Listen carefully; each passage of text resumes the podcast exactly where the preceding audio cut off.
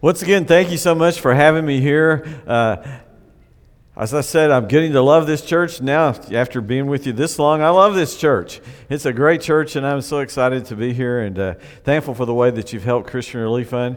I remember one day uh, uh Bob and Sandy came to our office building, and it was their very first time and probably only time that they ever came to our office building in Amarillo, Texas. And it was the same day that for the first time Arthur David came to our building for the first time. And I felt like God was just kind of pulling y'all together to do some great things in Liberia. And it was such a, such a, God just, He just works that way, doesn't He? He just gets people to the right places and doing the right things. And I'm thankful for the kids that you have sponsored here and the ones you will sponsor later back at our table. I just know that, that many kids will, uh, will be walking with Jesus because of this congregation, and I thank you for that. Now, I told you about, um, well, let me tell you what happened to me. The reporter for the local newspaper in Amarillo, she uh, came up to me one day and said, I'd like to interview you. And so I said, Okay. And she said, Can I interview you at your house? And I thought that was really strange. She wanted to come to my house to interview me. And so one afternoon, she set an appointment, and so I went to the door and opened the door, and there she was. And she has a photographer with her. And I said, Well, are you here for the interview? And she said, No, I lied. And I said, What do you mean? She says, I didn't really want to interview you. And I said, Well, why are you here? She said, I just wanted to take a picture of your closet. She said, Every place I've seen you in this town, you're wearing orange. And I just thought, How unusual his closet must be. And so they went in and they took a picture of my closet and they put it on the front page of the Amarillo newspaper.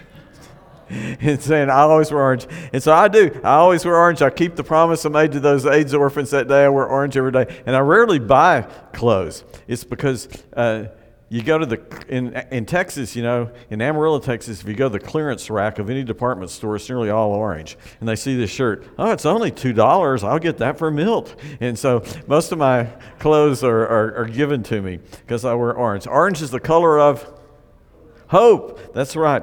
And hope is one of our big three, isn't it? Faith, hope, and love. It's one of our big three. And we talk so much about uh, faith and we talk so much about love, but I find in most of my sermons I don't talk as much about hope. And so I've been trying to repent and talk more about uh, hope. And that's what I want to talk to you about this morning is talk to you about hope. Hope means uh, a joyful anticipation of the future. When I think to the future, when I think forward, I get happy because I think God is going to give me good things. And I think Hosea explains well why orphans have, have hope. Uh, if you read the book of Hosea, you you're trying to find the nature and character of God. That's what you're supposed to find as you read Hosea. And I was reading it the other day in a translation I'd never read before. It was called God's Word Translation. And, and I sometimes will get uh, different insights when I read different uh, versions of the Bible. And so I was reading uh, God's Words translation, and I was in Hosea, and so I'm looking for the nature of God, right? Looking for the character of God. Because Hosea is supposed to have the character of God when it comes to his wife. Israel is supposed to have the character of God when it comes to their relationship with God. And it translates to us also. We're to discover what the nature and character of God is, and we are supposed to have that in our relationships. So I'm looking for the character of God, and I get to the final chapter of Hosea, and I find three things that you're not going to ultimately find hope in. And then I find the character and nature of God. And it's in this verse. It says, Assyria cannot save us. Because there are a lot of people that were trying to make a deal with Assyria, thinking that Assyria could save them and they could find hope in Assyria. And so Hosea says, You're probably not going to find your ultimate hope in political deals. And then he says, We won't ride on horses anymore. And their horses was just kind of a term, something they used for, for military might. And says, You're probably not going to ultimately find your hope in military might.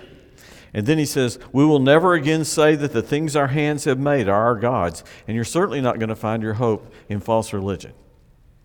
And then, after telling you where you're not going to find hope, he tells you the nature and character of God. In the last chapter here, he says, You love orphans. And I, when I got that, I thought, no, no, I mean, there's got to be more to it than that. More to it than the nature of God. I need, you know, something more complex. I need something longer. But he just kind of comes to the last chapter and he summarizes the whole deal. And this is the character of God. He loves orphans. And I started thinking that through, and, and it, it, says so much, doesn't it? Because most people don't. And idols can't. But we have a God who loves orphans. So next time somebody asks you, What's God like? just say, He loves orphans. and maybe they need something more than that, but that'll be a good start to understanding the nature of God. Well, I want to give you um, uh, two hope stories. I'm going to give you my two best hope stories. I don't know which one's better, but I got two really good hope stories I want to share with you. The first one is how I met Francis B. And Francis B is this guy that's standing beside me there in that picture. Well, I'd never met Francis Bee. I'd never heard of Francis B. And I got a letter from him in the United States. Uh, and I'm reading the letter, and it says that I'm going to be standing, Francis says, I'm going to be standing in front of the post office in Eldoret, Kenya on July 12th. He said, I hope that you will come there and join me and help me with my children. I hear that you're a person who helps children.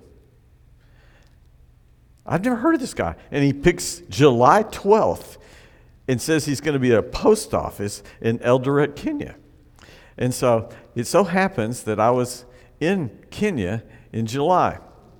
I was in a place called Kitale, Kenya, and I was having breakfast with a couple of brothers. And uh, I turned to one of them, his name was Larry Wu, and I said, Larry, do you remember the day that that guy's supposed to be standing in front of a post office? And he said, Yeah. He said, I think it was July 12th. And I said, Isn't that today? And he said, Yeah, it's July 12th. I said, Do you think he's really standing in front of the post office today? And he said, Oh, yeah, I'm sure of it. He's, he's going to be standing in front of that post office. And I said, Well, I have no idea where Eldoret Kenya is, but why don't we see if it's close enough that we could drive over there and see if he's standing in front of that post office today? And so we uh, asked our, our waiter there, and I said, Do you know where Eldoret is? And he says, Oh, yeah, that's just a little over an hour drive from where we are to right now. And so I said, Let's go. So we load up in our Land Cruiser and start going over to Eldoret, Kenya. We get to the outskirts of Eldoret, and we have no idea where we're going. So we ask somebody, Where's the post office? And so, anyhow, he tells us where the post office is. And so we drive to the post office, and uh, I jump out at that. Here's a picture of it the post office in Eldoret, Kenya. And so I get out of the Land Cruiser, and as soon as I get out of the Land Cruiser, I start hearing something Milton, Milton, Milton, Milton. And I'm thinking, how in the world does anybody know me here? And, and, and, I, and I start assuming maybe it's this Francis B. guy. And I look around, and I'm the only white person in about 100 miles wearing an orange shirt.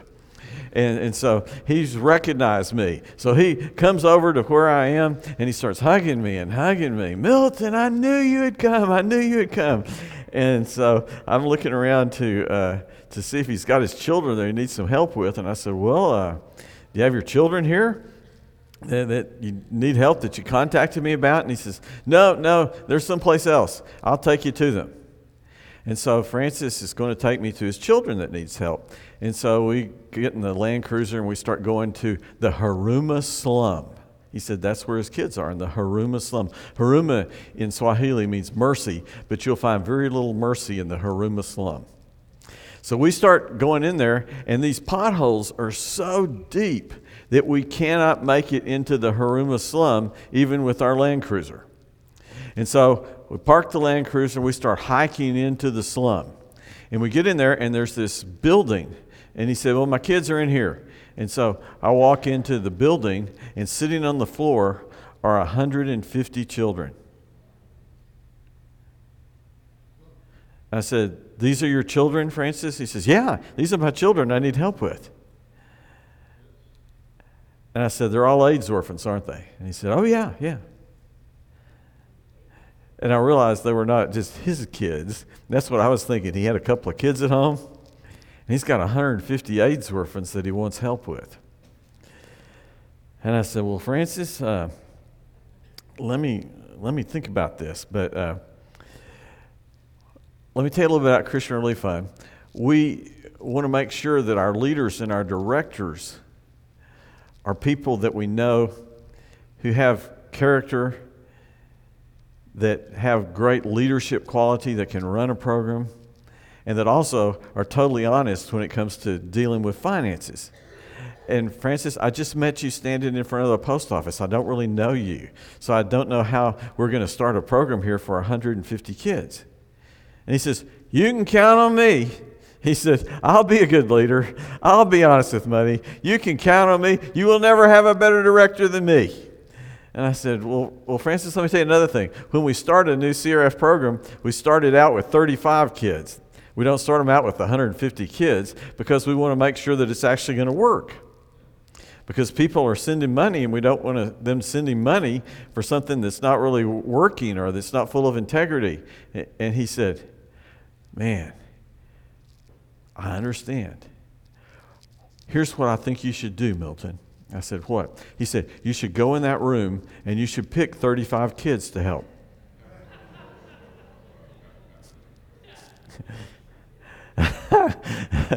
and so I said, you know, this guy's getting to me, you know. And he's already twisted my arm, and I'm thinking, I think this guy really could start a program. And so, I, and so I finally says, okay, Francis, we'll start a program here, but you're going to pick the 35 kids, not me. And he says, oh, I will. And so we we went in there and we picked th- he picked 35 kids we brought them outside took pictures of them created these little uh, we call them promos, like I've got on the back. Got several kids from Liberia back there if you want to support them. And we took pictures of them, and I took and made these pictures and promos and went back to Amarillo to get some sponsors for them. And Francis, now in that spot in Eldoret, has not 35, not 150, but he takes care of over a 1,000 kids. And I've never in my days on this earth met a greater leader than Francis B. I mean, he just does so many things that you, you know you can't. I just can't tell you all the things that he's. In fact, he's the one that started the water ministry with us there, and I, I, just, I just couldn't believe it, you know. And now thousands of kids are sponsored, and you can sponsor more. I've even got some Eldoret kids if you want those instead of Liberian kids, but. Uh, for $35 a month, you can totally change the life of a child. The BBC did uh, an article a few years ago, and it was on how to help people in poverty. And they said that there, that there are two ways, and the two best ways to help people in poverty. And when I saw that article, I thought, oh no everybody's going to read this article it'll be something different than what we're doing. and so I'm going to have to change. So, uh, got the article, read it. Number one, sponsor a child. And I thought, yay, that's right. That's what I believe, and that's what we do. Sponsor. And they said after they'd looked for decades and decades that if you really wanted to help people in poverty, you really couldn't do anything better than sponsoring children. And so I love that one. And the second one was give clean water. I thought, yes, yes, that's what we do. And two big things have happened to us uh, in the last few months that I wanted to tell you about. They're, they're really big things that have happened to us, and one's a, a milestone. Uh, I remember it was just a few years ago, six or seven years ago, we started our uh, water well drilling ministry, and we started and we drilled one one year. The first year we had one, and we just went crazy uh, uh, that we drilled one well. And you know now we have, as of a few months ago, we have over a million people that drink clean water from our wells every day. Today, tomorrow, over a million people drink clean water from our wells. And uh, that was just crazy for us that it, that's that many people. We got 232 churches that are planted. And the other thing that happened that was kind of unique is that when we became an organization to drill water, we went to register with the government. And so we're trying to register, and he says, Who are you? And we said, We're CRF, Christian Relief Fund. And he says, Well, you can't use that name. And we said, Why not? He says, That's the name you use when you're taking care of children. He said, This is something different. And we said, Okay, uh, we'll try to think of a different name. And he says, You don't get to choose your name of your organization. We do. I said, So the government's going to choose what we're called? And he said, That's right. He said, Come back tomorrow and I'll tell you your name. I said, This could be really bad. so I came back the next day and I says, Well, what's our water organization called? And he said, We're calling it Hope Water Africa. And I thought, That's not half bad. Hope Water Africa. And so we. Uh, we're Hope Water Africa, and that's the division of our water uh, for Christian Relief Fund, but we didn't get to name it. So uh, go back to that picture before. Okay, so anyhow, we're called Hope Water Africa, and so there's somebody that gets online and he starts looking at Hope Water Africa, and he thinks, this is pretty good. I think I want to join and work with Hope Water Africa and drill some water wells with them. And you know, if you were 12 years old, you might be screaming right now when you saw this picture because this picture, uh, sometimes when I speak to youth groups, they start screaming when I show this picture right here because this man in the lower left in our coveralls that say Hope Water Africa and the man in the white shirt is none other than Mr. Beast. If you don't know who Mr. Beast is, you're not 12 years old. Okay? Mr. Beast is Jimmy Donaldson. He is the number one entertainer on YouTube. And he has 243 million subscribers. And if you get and watch his videos, he loves to blow up Lamborghinis. No, no, I'm sorry. He blows up bank vaults and he shreds Lamborghinis. And he does some pretty wild stuff if you want to get on uh, uh, YouTube and, and watch him. But underneath it all, he's trying to teach young people the value of philanthropy. And so he's doing all these wild things so people will watch him. And then the young kids are learning about philanthropy to give to help people who are in need. And that's pretty cool. That's pretty cool. He does a lot of weird stuff. I can't explain the things he does, but I'm pretty excited about uh, how he looked at Hope Water Africa. All of a sudden, I didn't mind the name at all after Mr. Beast started looking at Hope Water Africa. And uh, he has a video that was done at the end of the year, and it's called I Built 100 Wells in Africa. And you might want to look at that. And when you look at that, all of the, uh, the rigs are CRF's rigs, or Hope Water Africa rigs. And the coveralls you'll see him wearing in that video, he'll have HWA, which is Hope Water Africa, which is what the government named us. And you'll see thousands of kids in that video, and all the kids are Christian Relief Fund kids. And so it's not an advertisement for us, it's just what he's doing in Africa, and he's working with us building a, a hundred wells. And what is significant about that is more people watched that video than watched the Super Bowl a couple of weeks ago. I'm serious uh, this Mr. Beast is, is very, very, very well known. and, and so he's been drilling wells uh, and giving us money to drill wells for him. And a lot of kids around the world are giving money to him, and he sends it to us to help drill wells. Okay, Francis might have been my best hope story because he's I mean, think about what kind of hope it takes to be standing in front of a post office waiting for someone you don't know to come. That's a lot of hope, right? Okay, this one might be even a better hope story. Now, we hit, because we drill so deeply and the aquifer so big, we hit probably 99 out of 100 times that we drill a well in East Africa. And there was this one time that we didn't. Now you can show the next slide. Okay, one time we didn't hit, and this guy, the tall guy that's on the left, he was watching us drill, and he saw us hit a dry hole. And he's really sad that we hit this dry hole because he knows what happens if we hit water. We start a new village. Used to, we went to where the people were and tried to drill a well there that didn't have water, and that wasn't very smart because if they didn't have water, they, we were probably drilling where there's no water. And so what we do is we have a geologist takes us where there's water, we drill there, and then a community forms. People move to where the water is. And then uh, we, they start farms there. And so they, the people there get water, they get food, and then CRF plants schools there. And then CRF gets sponsorships there. And then CRF plants a church there. And so if you hit water, you get all this stuff from, from food to farms to schools to sponsored children to churches. And he knew when he saw this dry hole that none of that was going to happen for him. And so it's pretty sad. And so we're about to pack up and pull away, and he comes over to us and he says, Can I pray before you leave? He said, I'd like to go over there where the rig is. I'd like to get down on my hands and knees and pray. And I said, Okay.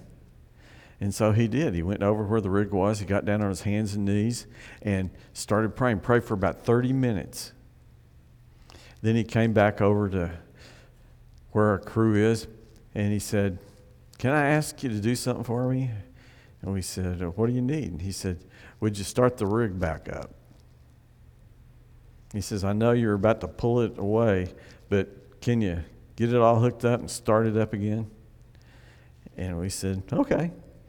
And so, anyhow, we hooked it back up. And you guessed it. All of a sudden, water comes out.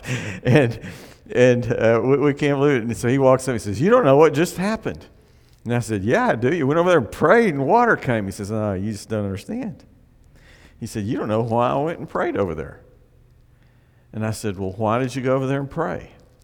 And he said, Because I've gone to that spot and prayed for water every single day of my life.